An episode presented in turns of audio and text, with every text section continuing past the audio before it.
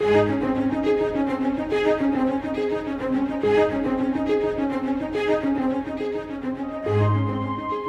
message of Christmas is the message of the gospel. Christ came to earth to make a way for man to come to God. Let's join Scott Pauley now as we study what God says about the birth of His Son.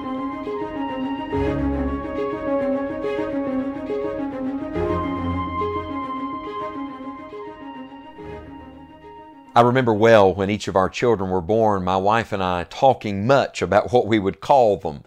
Uh, what, what do you name your child? How do you choose the name? I still remember getting uh, baby name books and going through them and discussing uh, what we would call each of our children. And we wanted names that had meaning and names that were beautiful. What shall we call him? What shall we call her? Well, I bring your attention today to Isaiah chapter 9. And I ask you this question What shall we call him? We're referring here, of course, to the Lord Jesus Christ. Uh, what an amazing Savior that we have.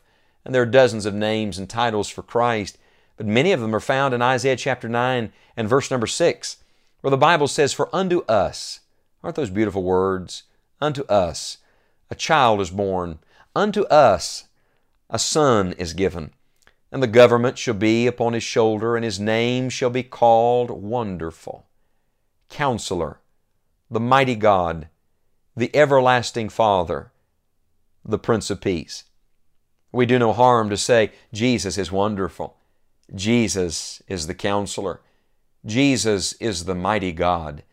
Jesus is the Everlasting Father. Jesus is the Prince of Peace. As a matter of fact, I would suggest to you that there's a beautiful progression in these names. You know, we serve a God who is a God of divine order. He does all things decently and in order. And there's a progression in this portion of Scripture through, I believe, the life and ministry of the Lord Jesus. For example, when you think of the name Wonderful, let's call Him Wonderful. It's a reference, of course, to His sinless life, His perfect character, His divine nature. Look at him in the manger, innocent, pure. He's wonderful. Look at him in the temple.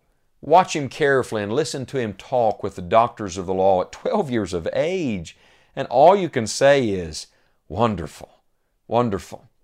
Stand on the banks of the Jordan River as John the Baptist baptizes the Lord Jesus, and the heavens open up, and a dove descends, and the voice of the Father says, this is my beloved Son, in whom I am well pleased. What is He? He's wonderful. Watch as the Spirit drives him into the wilderness to be tempted of the devil, and then follow him for that period all the way through and watch him come back out of the wilderness without sin, without yielding to the tempter. And all you can say is, He truly is wonderful. He's not only wonderful, He's the counselor. I believe this is a reference to his teaching and his preaching ministry. Can you see him sitting in the middle of the night speaking to Nicodemus and saying, You must be born again? Sit on the side of that mountain and listen to the most famous sermon ever delivered, the Sermon on the Mount. Blessed are the pure in heart, for they shall see God. Sit on the well. Listen as he speaks to that Samaritan woman and offers her living water. Sit with the disciples in the garden time after time, or walking along from one town to the next, hear him teach. Listen to the Olivet Discourse.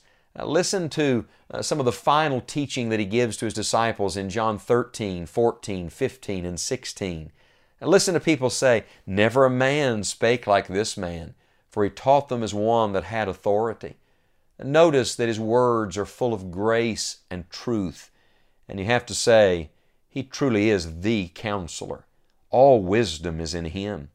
And then, what shall we call Him? Well, let's call Him the mighty God, for indeed He is. And here is a reference to His miraculous power. Look at the miracles of Jesus. He's revealing something about His might, the all powerful nature of our God. Uh, sit in the boat as He stands up on the bow of the ship and says, Peace be still. And they marvel that even the winds and the seas obey Him. Watch as he feeds the multitudes with a little boy's lunch, not once, twice. Notice as they pick up uh, the fragments that remain, and there are basketfuls left over. The Lord Jesus always exceeds expectations. Go with Him up on the Mount of Transfiguration and see Him in all of His splendor and all of His glory. And then, the capstone of it all, the divine exclamation point go into that garden and stand at an empty tomb and listen to the angels say, He is not here. He is risen as He said. Come see the place where the Lord lay. And you'll have to say, Jesus is the mighty God. And then the Bible calls him the everlasting Father. And immediately someone will say, oh, now we're not speaking of Jesus. But I would remind you that the Lord Jesus said, I and the Father are one. And you see, the Lord Jesus and the Father cannot be divided. Oh, they are distinct in their revelation, God the Father and God the Son. And yet we serve the great three in one, the Father, Son, and Spirit. We serve one God. And so we see in Christ this everlasting Father's nature. Look at His loving care for the disciples. Notice how He tends to them. Watch how He cares for the multitudes and weeps over them as a shepherd over wandering sheep. Notice His love and compassion for individuals, for a beggar beside the way, for a leper that no one ever touches, for little children who want to come and sit on his lap, even for his own mother on the day of his crucifixion, caring for her. Here as he sends for Peter after Peter has denied him three times.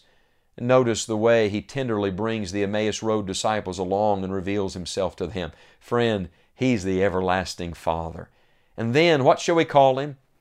Let's call him the Prince of Peace. Where, where did he provide for that? In his death, burial, and resurrection. Listen to the words of the ascended Christ or the resurrected Christ to his disciples Peace be unto you. In his ascension, he's seated at this moment at the right hand of the Heavenly Father, praying for us. He's the Prince of Peace. He's ruling and reigning. And He's coming back. The Prince of Peace is coming. Jesus Christ is the only one who'll bring peace to Jerusalem. He's the only one that'll bring peace to this world. There is a coming rule of peace. We've seen many rules and reigns in the history of civilization, but there's a coming rule of peace over the whole earth. It will come in the person of the Prince of Peace. What shall we call him? Call him wonderful.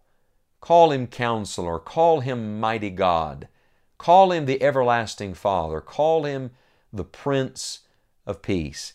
I want to challenge you today to take the names of Jesus, these beautiful revelations about His nature and about His character, meditate on them, incorporate them into your own personal worship and prayer time as you speak to Him, and then use them to speak about Him. This is God's revelation of Himself. So as you witness today and as you seek to encourage, as you speak a good word about the Lord Jesus, use these names. What can you call Him? Wonderful, Counselor, the Mighty God, the everlasting Father, the Prince of Peace. That friend is the Lord Jesus Christ.